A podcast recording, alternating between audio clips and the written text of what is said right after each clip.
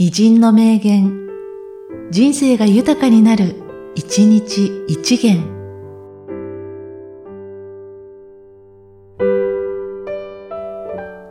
8月7日、竹見太郎。次のような人は順番に関わりなく、すぐに診察します。一つ、特に苦しい人。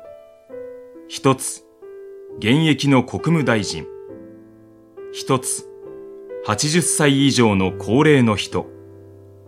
一つ、戦時職務にある軍人。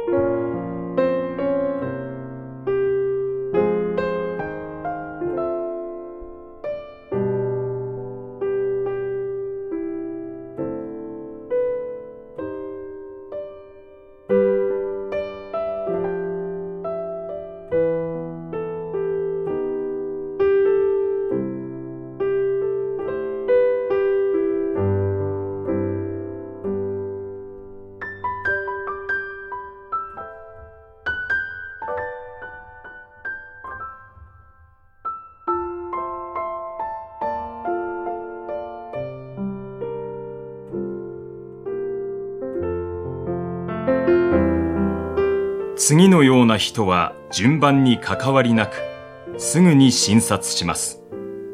一つ、特に苦しい人。一つ、現役の国務大臣。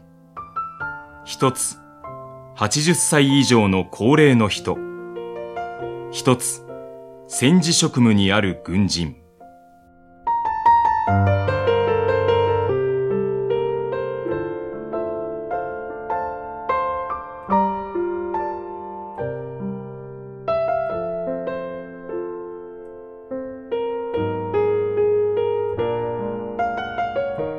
この番組は、提供、久常圭一、プロデュース、声ラボでお送りしました。